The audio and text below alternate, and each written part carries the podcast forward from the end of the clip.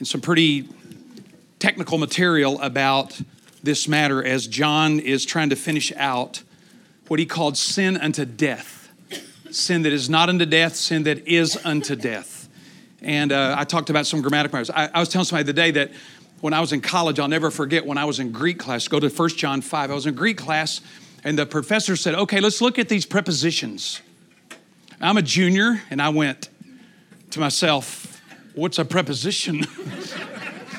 Now, I'm not kidding you. This went through my mind. I said, I know what a noun is, subject of the verb, uh, since I know what a verb is, it's the action. I know what an adjective is. Because in the nineteen seventy-one World Series, Kirk Gowdy's calling the game, and Brooks Robinson makes an incredible play on third base. And Brooks Robinson says, what incredible, how great, how wonderful, how incredible. What other adjective could you use to describe him? thirty-three percent of my grammatical knowledge came from the wide world of sports. So you may feel like that at times, like this grammar is just a little too technical. In this case, however, this is one of those passages where understanding the grammar of it really does help at some level. And so I want us to look at this because we've said, or we started last week, sometimes the statement is made by people for different reasons. All sin is the same. All sin's the same. Well, Uh, if we're talking about sin in its essence, in its rebellion against God or its failure to live up to the standard of God, yes. But that's not true here. John says there is sin that leads to death, and there is sin that does not lead to death. And so he makes that distinction. So we want to make that distinction here, that we understand that John here has made a distinction as it relates to it. Now, all of this is related, again, to our topic. We're talking about walking as children of God. Walking as children of God. Now, you'll note, Dick's going to finish up some here today. This book is interesting to me because it begins in the first chapter in verse seven, nine, and two, one with a discussion about how to deal with sin. It says that if we walk in the light as he is in the light, we have fellowship one with another, and the blood of his son, Jesus, cleanses us from all sin.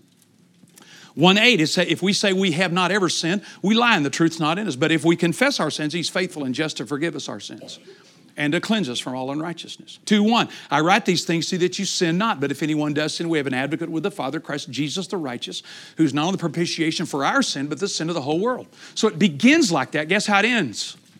Sin. Now again, this relates to the fifth chapter. The ending of this book ends with this same topic, this same concern, this same attempt to delineate or to explain this issue of sin. Why? Because the Gnostics that we've identified, remember the Gnostics are teaching, are communicating that it does not matter how you live, it doesn't matter what you do, because the flesh and what you do in the flesh can never affect the spirit.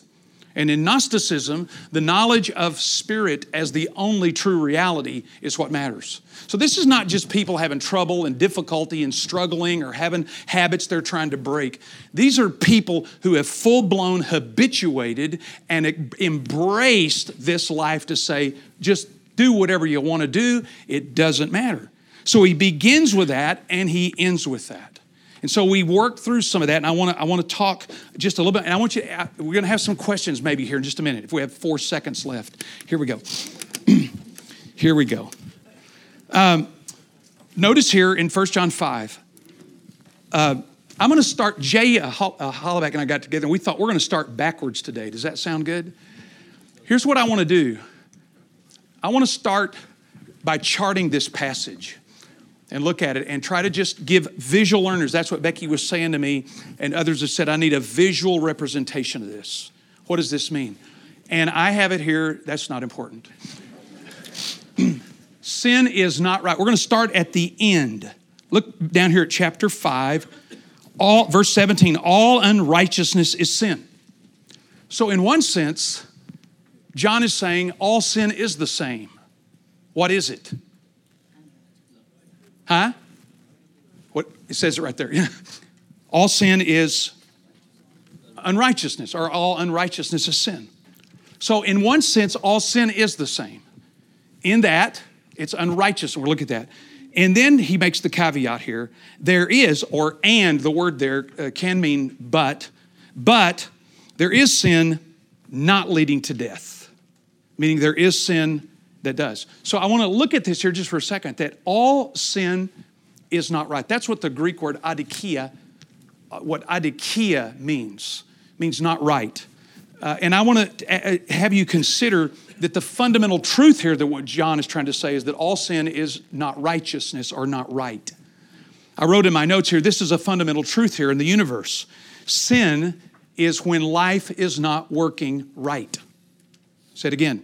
Sin is when life is not working right, in the sense that we're doing things that make life not work correctly. I've said this before and I still believe it. I believe there will be a day when God will bring judgment upon sin, but I don't think God judges sin now. I think sin, or I don't think God punishes sin. I don't think God punishes sin. Sin will punish you, right? Because it's not right. It's not right. In one of the Bible studies I lead uh, the, uh, some time ago, a person was talking, and I just read, they were pretty angry that people that were claiming to be Christians were getting away with stuff. You ever heard people talk like that? They're kind of upset that there were some Christian people who were doing things that were wrong, and, and, and they were pretty upset about it. And a friend of mine said this, and I thought it was exactly this. The discussion continued for some time until well, this person said, you know, it sounds like to me that you think people are getting away with something. Think about that. He was upset that people who claim to be Christians were doing things wrong and sinning, and he was really upset. And my friend said, you know what, it sounds like to me you think they're getting away with something. They're not getting away with something. You introduce sin into your life and your relationships, what happens? Nothing good. Nothing good, right? You introduce sin into your relationships, into your life, watch what happens. Is it good? No. That's what John is saying. All sin is unrighteousness, or all sin is not right. I, I wonder if we really believe that. Do we really believe that if sin is introduced into our lives or introduced into situations, that we really believe this is not going to work well? This is not going to go well. I'd hate to tell you how old I was when I came to that conclusion. I really would. When I came to the final conclusion that the universe doesn't work whenever we introduce sin in it, that the way God created us and wired us doesn't work. So all sin is not right. Introduce it and watch what it does. Make sense? Okay. Now, John then says, so back up. If anyone sees his brother committing sin not leading to death, and I said last week, if you want to listen to the recording, the word a should not be there. In Greek, there is no indefinite article, a. It should not be supplied. It is a grammatical rule at times you do that. But it should translate this way. If anyone sees his brother committing sin not leading to death. Watch this. If anyone sees his brother committing sin not leading to death, he shall ask God and God will give him life. So over here on the chart, all sin is not right, but there is, whoops, there is sin that does not lead to death. I believe that's First John one seven, First John one nine, First John two one. That is sin of an event, an act, a breakout, if you will, um, uh, uh, something that happens where One uh, has uh, it, it, one is continues to be dependent upon God, but the matter here that it's an event, it's an act, it happens. Where, and I'm going to come back to this, where in First John there's another species of sin, if you will, another category, and that's over here. It's sin that leads to death. It's First John three, four to eight, and First John five, eighteen. It's the continual, habitual, embracing, throwing oneself into a life of sin. Who are the, who's doing that? The Gnostics. They're not struggling with a habit. They're not dealing with a problem. They're not dealing with a temptation. They have thrown themselves into this thing head first and encouraging other people to do the same. Okay? Does that make sense? Now that's, again, the, the original, if you will, uh, uh, background here. So it says here, what, what happens if you see your brother commit sin that doesn't lead to death? It's that kind of sin that you know it broke out. It's something they did. It was an event. It wasn't their lifestyle. It wasn't their constant giving in to something that they affirm and say, well, this is just fine. Just live like this. What do you do? Notice what he says. You pray. You pray for those. Now, again, I don't have time. I, I got to get Dick up here. I've got. I'm. A, I'm working on a timer today. That. Yeah. Yeah, I am. Yeah, sorta. Uh, uh, look at this here uh, when he says you should pray. Now, again, over here on the other one, the sin leading to death, not pray. That seems strange, doesn't it? Seems strange. Now, the way the forces in the language there is not you can't pray. It is, again, the idea that it's not a command then to pray. If you see your brother committing a sin that does not lead to death, you're commanded to pray for them. Remember last week I said, and this is a harsh idea sometimes. You can see it in First Corinthians chapter five. You, you see it in First Corinthians chapter five. And other places where Paul says that so, the, what he's done in different occasions is he's turned people over to their sin so that it might wake them up. I don't know. I don't know. I, there, you can read all the commentaries you want to in this, and nobody has a tremendously good idea of why don't you pray? Why don't you pray? He says that sin that leads to death, I do not say that you should pray. Is it again because that person, if they continue in that, the consequences, the results, wake them up. All of a sudden, hopefully, something wakes them up. Jerry? Yeah, I don't know. I mean, again, John does not give us enough. Yeah, I, I, I wouldn't disagree with that. I just, I'm saying John does not give us enough information here of what to do. What we would do is correlate that with other scriptures. But right here, I think what he's doing, and I'm just going to tell you what I think is going on here. I think what he's doing is I think he's trying to alert the community how serious this is, right? He, he's trying to alert the community of believers. This is serious. This should not be something that someone messes around with and thinks it's of little consequence. Now, I don't know this for a fact. I know the Gnostics, they're a whole different category of people here. They're embracing their sin. They're taking it in. They they they love it. They want it. They're telling other people. I, I, I just know that what, what he's trying to do here is to awaken them. Awaken them. Now, notice here, you said you should pray for them. Now, I'm going to take a, take a minute. Any, is this making any sense? Okay. In your Bible, you need to take out the word a. It's not in the Greek text. There is sin that leads to death. There is sin that doesn't lead to death. Now, again, I'm taking that to understand that John has illustrated or enumerated two different types of sin in the, in the book he's written. First John one seven, First John one nine, First John two one. Because he says, I write this, if you sin, we have an advocate. He then says in chapter three, the other category is sin that is just constant, embraced, loved, participated with the entire time. He said this sin leads to death. Now, listen, listen carefully. Don't say what I'm not hearing or hear what you're saying. I, what? Something. I don't, I'm hurried. Yeah, that too. Yeah. Don't, don't hear what I'm not saying. It says it leads to death. It doesn't say they've died. It doesn't say they're beyond help. It says it leads to death. The, the Greek word there, pros, means on the path to. Now let me correlate a couple of, turn left in your Bible, this idea to the book of James. Go back. Go back. Where am I here? Yeah, go left to the book of James. There's a similar idea here, and this is the, I, I wrote here this idea of community action. This idea of involvement, being, being in community action with others.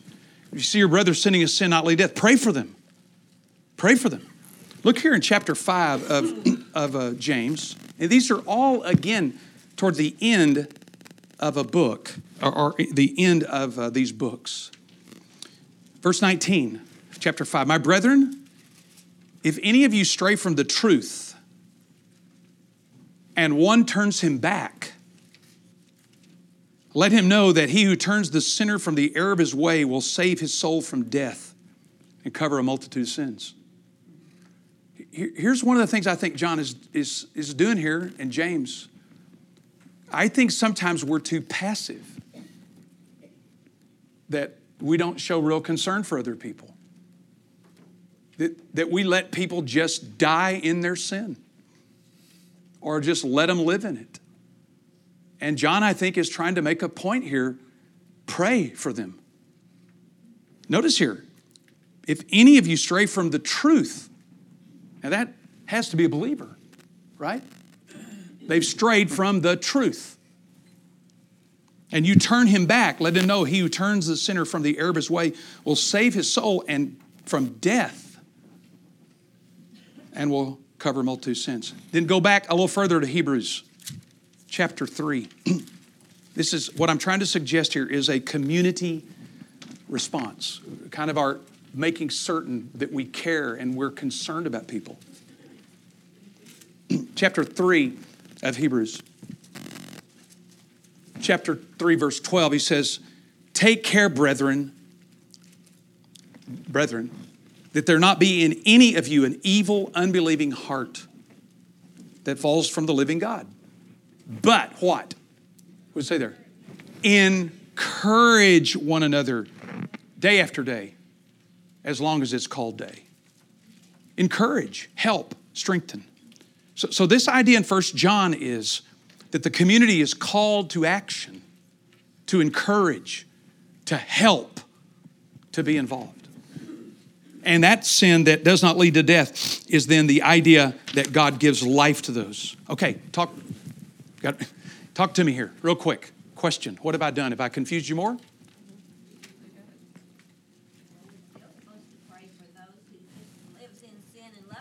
Yeah, yeah. Just live in sin and love it.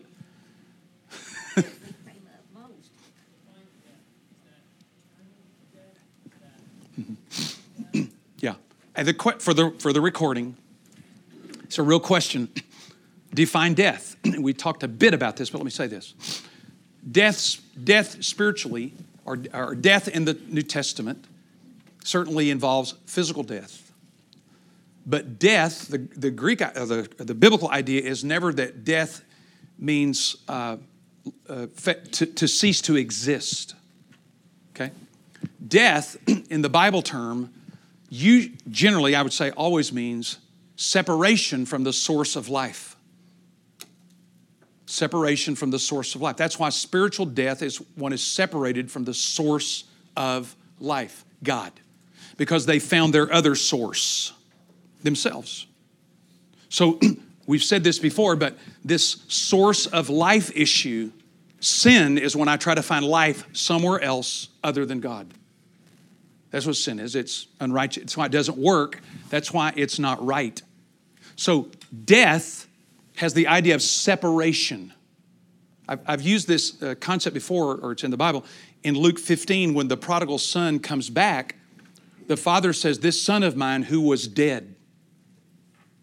Well, he's standing right there in front of you, isn't he? Yeah, what does it mean? Separation. So death here, in this passage and others, means to be separated from the source of life. Now, I'm going to finish with this because I, Dick and I were talking about this the other day, and I, I, I just think this is a, an important distinction. I think that we have probably misunderstood a thought that we're the source of our life. That we're the source instead of God. That's why Jesus said in John ten ten, I've come that you might have life. That must mean you ain't got it. If I've come that you might have life, then it means you don't have it. And so life or death has always mattered that it's the separation from the source of life, which we believe the scriptures to teach is God. And so it's not to cease to exist. It's not to, to cease to be animated. It's to cease having the source of life. That's why the writer, John says, pray for him and God will give him life. God will give him life. I don't know about you, but for a long time, I think I sort of lived under the illusion that I was the source of my life and that I didn't have to look to God for life. But I do. So I, I, I'm not trying to trying to make this make this any more complicated than this to say that John is trying to bring us to this point of saying, there is sin that doesn't lead to death. I'm, I'm, pray for each other. Pray. Be involved. You know, have some concern. There is sin that leads to death, and that's the sin where somebody's just embraced it and love it and live in it and full, you know, they're all skate, you know, into the pool uh, as far as you can go and and actually discount that anything's of, of any consequence here. That's the Gnostic heresy that he keeps coming against. Um, so, any any question here? I, man, I... Yeah. Why would the translators have put the word A in, in the text? Yeah, good question here. Uh, the, he's asking, why would the tr- why would the translators put the word A in here? Here's my assessment on that. It is typical in Greek, whenever the article is, the definite article, the is not there to supply the indefinite article. It's typical, okay? It's typical. But, but when you uh, see in John and other places, in the beginning was a God. it, there's no article because you don't need it. In the beginning was God, and the Word was with God. So typically the, the the the rule is when there is not the definite article to go ahead and supply it. However, here again, translators have to make a decision. I'm going to take this word and put it into a receptor language English. So how is this indefinite article operating? In Greek, it's uh, what we call anarthrous, or there's no particular quality or characteristic to it. Just a sin, like a car, uh, a hat. There's there's there's no distinction, is there? We say, I saw a hat the other day. I saw a hat. No, no distinction. But watch what happens when you put it in English this way. There is a sin that leads to death. What did that just do? Made it, Made it definite. So it's the receptor language where the problem is. That's where the problem is, English. Didn't we all know that to begin with? No. I got one word for love, you know. Uh, so it, the problem is they're following a general rule of grammar that you do, that you add a when the definite article's not there. But the problem is when it gets in here, it starts operating like a definite article. There is a sin. And Dick and I, we said this. Look at it. There is a sin that leads to death, and there is a sin that doesn't lead to death. So there's only two sins. Figure out what Figure out what they are. God bless you. Right? It's fifteen. Uh, I got to stop. Um, I'm going to put something up on Socrative uh, if you have some more questions. I know some of y'all... Uh, have had some questions about, is this the sin against the Holy Spirit, the unpardonable sin? Uh, some might assume, but it's a completely different, uh, not a completely different, it it is similar in that, I better just shut up. Okay? I hope that does something. Tag out. Tag out. I hope that does something. I don't. Oh. Hello. Oh. He went over his time. What? Come on. Becky, you win. Okay, so that's really good. We're uh, we're going to finish the the scriptures this week, and then next week we're going to take some questions. So write your questions down. We're just gonna, we're going to just sit up here and talk a little bit. Um, about what we learned, because this has been such a great study. Um, I'm editing on the fly here. So last week he he he stopped at eighteen. We know that no one who is born of God sins, but he who is born of God keeps him, and the evil one does not touch him.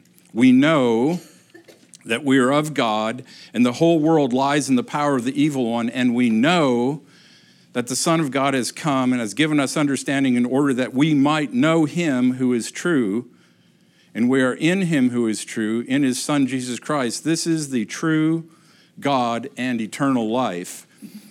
You, do you notice that pattern? That we know that no one who is born of God sins, and we know that we are of God, and that we know that the Son of God has come and has given us understanding in order that we may know him who is true life. This is eternal life. Remember back in thirteen, that's kind of the thesis in in First John five thirteen. These things I have written to you who believe in the name of the Son of God, in order that you may know that you have eternal life. Eternal life kind of is the goal, and eternal life equals knowing God. That's kind of the whole thing here. And what, what Cliff just talked about with the sin leads death, separation, sin does not lead to, to death, not separation. Eter- we're all going to have eternal life in some manner or form, in presence of God or out of the presence of God. So that's kind of kind of what this whole whole thing that we know. Um, And and again, this is the this is countering the Gnostics. They were they were in John's face. They were in these churches, lying that Jesus isn't the only way, and it doesn't matter what you do, because I'm pure spirit. And they're teaching this. It's insidious. It's it's uh, blasphemy. It's it's the worst. And John feels it, at the end of his letter, that he needs to address this strong. He says in nineteen, um, we know that we are of God, and the whole world lies in the power of the evil one. He's talking again about the evil one that's infiltrated the churches back then, and, and that are, the evil one is in the world. Um, in, look at three eleven, First John three eleven. For this is the message which you have heard from the beginning, that we should love one another, not as Cain, remember that? Not as Cain, who was of the evil one and slew his brother. For what, what reason did he slay him? Because his deeds were evil and his brothers were righteous. Do not marvel, brethren, if the world hates you. We know that we have passed out of death into life because we love the brethren. He who does not love abides in death. He's again visiting that evil that's present. And we we, sh- we don't need to be freaked out about it and scared about it. We just need to be aware of it and recognize it and call it where we see it and, and behave appropriately. Remember, Peter says in First Peter five eight, be of sober spirit, or be steadfast and alert. Your adversary, the devil, is roaming around like a roaring lion, looking for someone to devour. That's what's out there. The roaring lion looking for someone to devour. And he wants us to be aware of that, just like he's calling the Gnostics for what they are. He's actually using, in these passages, we know, we know, we know. That's the root word of Gnostic. He's just throwing it right in their face. Now, I'll tell you what we know is what he's saying. When we know God, we have eternal life. That's what he's saying. So we've seen, you know, just pick up the headline. We see evil all over the world. I've seen evil all over the world. I, there was a play, there was a project that we did in Togo where the the local witch doctor came out and was cursing us and do, doing all his witch doctor stuff to curse us and all of our drilling teams. And it had everybody really freaked out in the village, and um, And we're like, oh, witch doctor's coming to get us. Well, as it fi- as it turns out, all he wanted was the well drilled on his land so he could collect fees. But it's e- it's evil. You know, I saw a whole bunch of uh, vultures at our at our lake place. There was a whole bunch of vultures. So we started talking about it at work, and I'm like, I saw a whole bunch of vultures down at the lake place. Dozens of them. He goes, and my friend said, whole bunch, that's what you're calling them? So you know what a whole bunch of vultures is called? A Congress. Is that not fitting? Come on. It's called a Congress of Vultures. Anyway. Look it up. It's hilarious. So We see we see all, we see evil all over. Jesus Jesus addressed this when his buddies when his buddies said, Jesus, how are we supposed to pray? And Jesus said, lead us not into temptation, but deliver us from evil. This is a really important thing, that we recognize it where we see it. Don't get freaked out about it. You don't have to go, you know, full on exorcism. but recognize where it is that this is, this is coming to counter us. Look at verse twenty. And we know that the Son of God has come and has given us understanding in order that we might know him who is true, and we are in him who is true, in his Son, Jesus Christ. This is the true life, the eternal life. In order that we may know him equals eternal life. When we know God, when we know him, that is that eternal life. And Jesus, over and over, Jesus desperately wants us to know him and that it's going to be okay. No, not okay. It's going to be fantastic. It's going to be incredible. It's going to be the best possible experience that we as humans could ever have to know the one true God, which he opens up for us to know, which he makes available for us to know. Remember, life abundant, that we're supposed to have abundant life. We're not supposed to just be making it. We're supposed to be, we're supposed to be having abundant life. Alexander McLaren, an old preacher from the eighteen hundreds, which I don't know what century that is, nineteen, seventeen, it's one of the two, anyway, nineteen.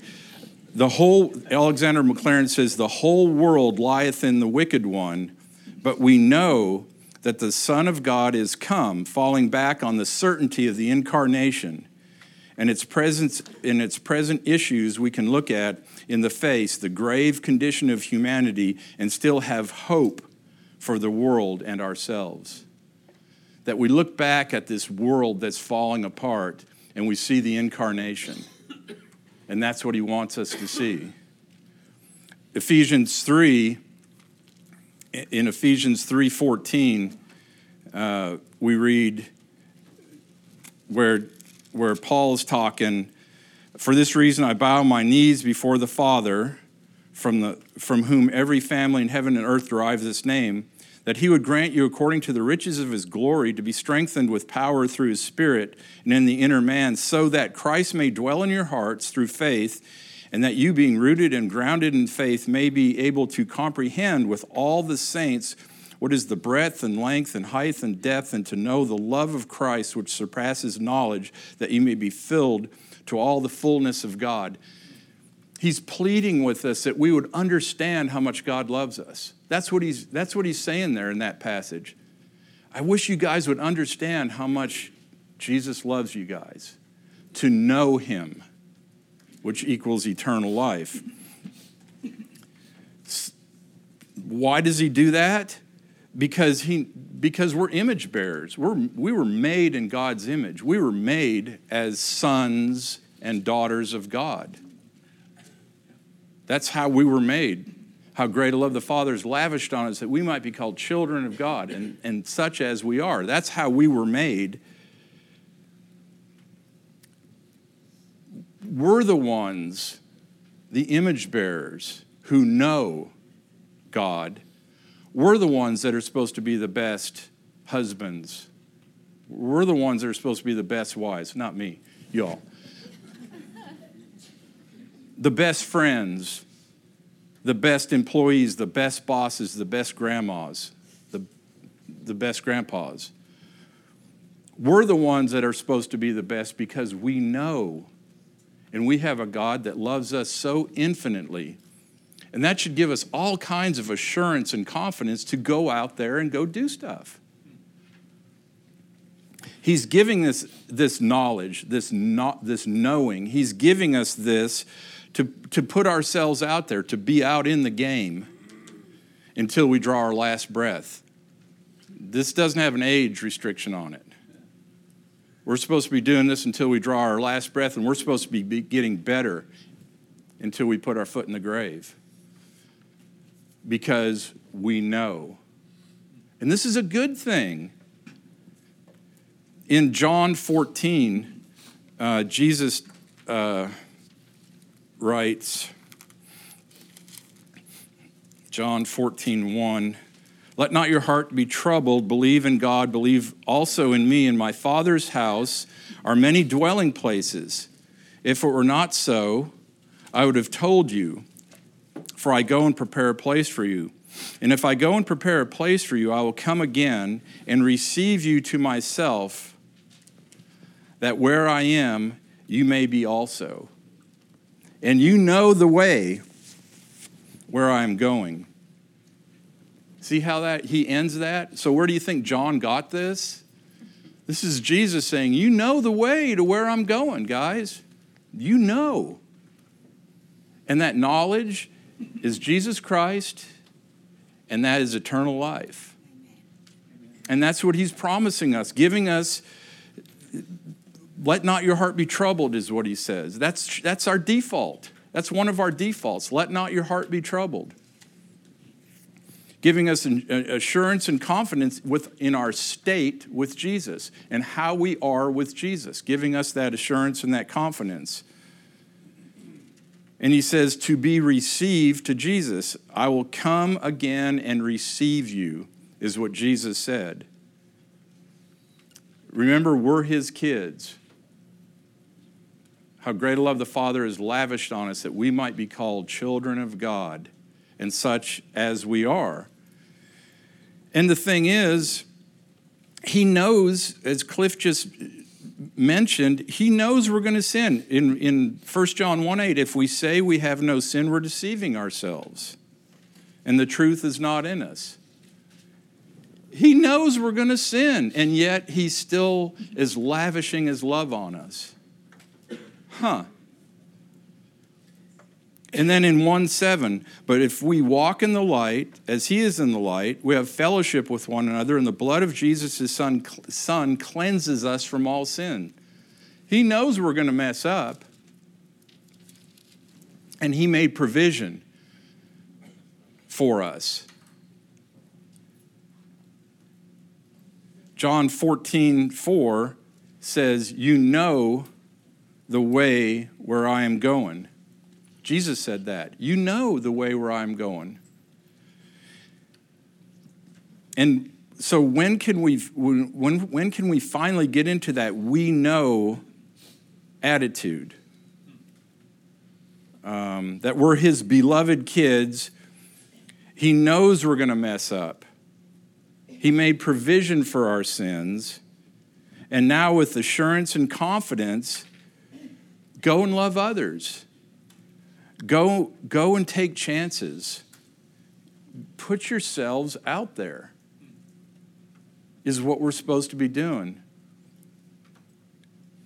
We're going to mess up. Okay. He made provision for that. He knows that. He's not shocked.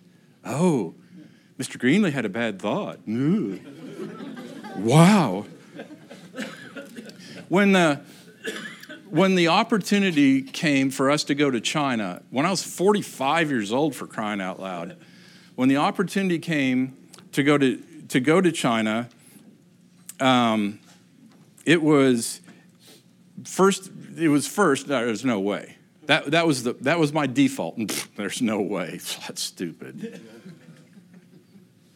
And then, you know, it was so out of the blue. And then it was like, huh. This is getting scary. And then Terry and I knew that this is what we should be doing. We knew, just like all of us know pretty much the things we're supposed to be doing. There's not a lot of shockers anymore. We know what we're supposed to be doing when we're out there as, as employees and friends and husbands and wives. We kind of know what we're supposed to be doing. So when when this opportunity came, we we looked at each other and we knew, and it changed our trajectory of our entire lives. And the thing is, this continues to happen. This you don't have to go to China or Africa or stuff. This is in our lives every single day. This is in our interactions with people every single day because we know. And that knowledge of Jesus is the eternal life that we're supposed to be living here today. Here, here, here and now today. So, and, and the thing is, we totally could have bailed on that opportunity. We, we could have chucked it. And God wouldn't have hated us. He loves us. I'm his kid. He knows I'm going to sin. He made provision for it. I could have passed on that opportunity. I'm sure when I get up to heaven and they'd play the V H S, I think I'm certainly there's V H S tapes up there. And when they play the V H S tapes back, um, he's going to have his arm around me and go, see here? See that? What you did? It could have gone this way. But you're just a character. That's what it is.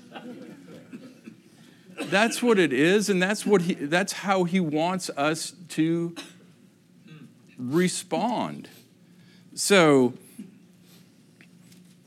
this week, I want you to deliberately r- write down some of these things that you know about God. I want you to just, as you're as you're going, this doesn't have to be fancy schmancy in a journal or anything. Just write it down. Just write down some of these things that you know. And take that as a real voice of encouragement to have this assurance and confidence um, in who we are. Because that's what this whole section is, giving us assurance and confidence that we have eternal life. So, picture this. John writes with his quill, "This is the true God and the eternal life." And he puts down his quill. I'm sure it was a quill. He puts down his quill and he goes, that was a good book. And he looks up and he sees one of his church members coming out of the five and dime idol store. And he goes, dang it! And he picks it up and he says, little children, guard yourselves from idols. Where did that come from? Come on! What is it? All this stuff, and then probably not. Okay, I don't even know that there was a five and dime idol store. One of the one of the uh, one of the commentary writers said that God made our hearts big enough to encompass Him, but not Him and an idol. Wow. And McLaren says any. Anything or person that comes into the heart and takes the place that ought to be filled by God is an idol. Anything or person that comes into the heart and takes the place that ought to be filled by God is an idol. Doubt, uncertainty, fear versus assurance and confidence. So when we hold on to these idols of doubt and uncertainty and fear, which we all do, it kills our effectiveness and stunts our potential for what we're placed here on earth, to live abundant lives. And that's what we're supposed to be doing. The whole book points to that. The whole book comes down to knowing God and living as His children. As the default. This has been such a good study for us, I think. For me personally, it's been it's been a really great study. And we're going to continue when we get back. We're, next week we'll take some questions. So write your questions down. And the hard ones, Cliff are going to answer. The easy ones, I'm going to answer. Um, but write your questions down because this is just so rich. And just remember, we know, everyone in this class knows, or you wouldn't be here. You guys know, we know the one true God, and that is eternal life. And from that, this should give us all kinds of assurance and confidence now to go out and live our lives like we're supposed to do every single day as His kids. Can I say one thing? Yes. Oh, just one, I want to put up the Socrative uh, site. If you want to write your question down anonymously for next week, it's Socrative dot com, just Socrative dot com, and it's room five oh one. Six, well, yeah, here we go. like, like we're in jail or something. We're dancing. Yeah. Like can, we're, can Baptists dance? Some can, some can't. There you have it. Uh, yeah. Thank. Sorry, Dick. I, Here, here we go. Uh, but it's Socrative dot com, and the room number is all it asks for. You don't have to put any, any information in there. You have to give your, you know, social security number or anything like that. It's number five oh one six eight. And there are four questions. You don't have to answer all four of them, but there are four there that we would like some feedback from uh, as we uh, consider. And please, um, some of you, I know sometimes when you write a question, it's like there's a preamble, there's a couple of ideas you've had, and then there's a question there somewhere. Please just kind of get right to it, okay? Uh, that would be helpful. That would be helpful for that, okay? Now, yeah, so so just, just kind of put your question there, and, and we'll do our best to answer it. Now, here, here's a final thought. I, I, re- I appreciate what Dick said about this, and I, I think he's made a great point that this last three sections of no is he's really hitting the Gnostics here. And here's what I want to ask some of you from my side of the, the house with this matter about sin. I, I think one of the things I've learned through this, this lesson or these lessons is this. Uh, when we know this about God and what he's provided for us, I want to ask some of you to consider that the greatest act of faith that you could ever do, okay, so the greatest act of faith you could ever do in all of this that we've learned is this. If you would accept the fact that Jesus is enough and leave yourself alone. Why don't you listen to this now? For some of us, the greatest act of faith after having learned this about knowing of God's love for us and his concern for us, your greatest act of faith, it might be going to China now, but it, would, it wouldn't be to go somewhere to do a, a mission trip. It wouldn't be to do something heroic or incredible. The greatest act of faith that you could do would be to believe that Jesus has done all that needs to be done to take care of you. That he's done it all. And you could leave yourself alone. Make sense? For me, that's the greatest act of faith for me.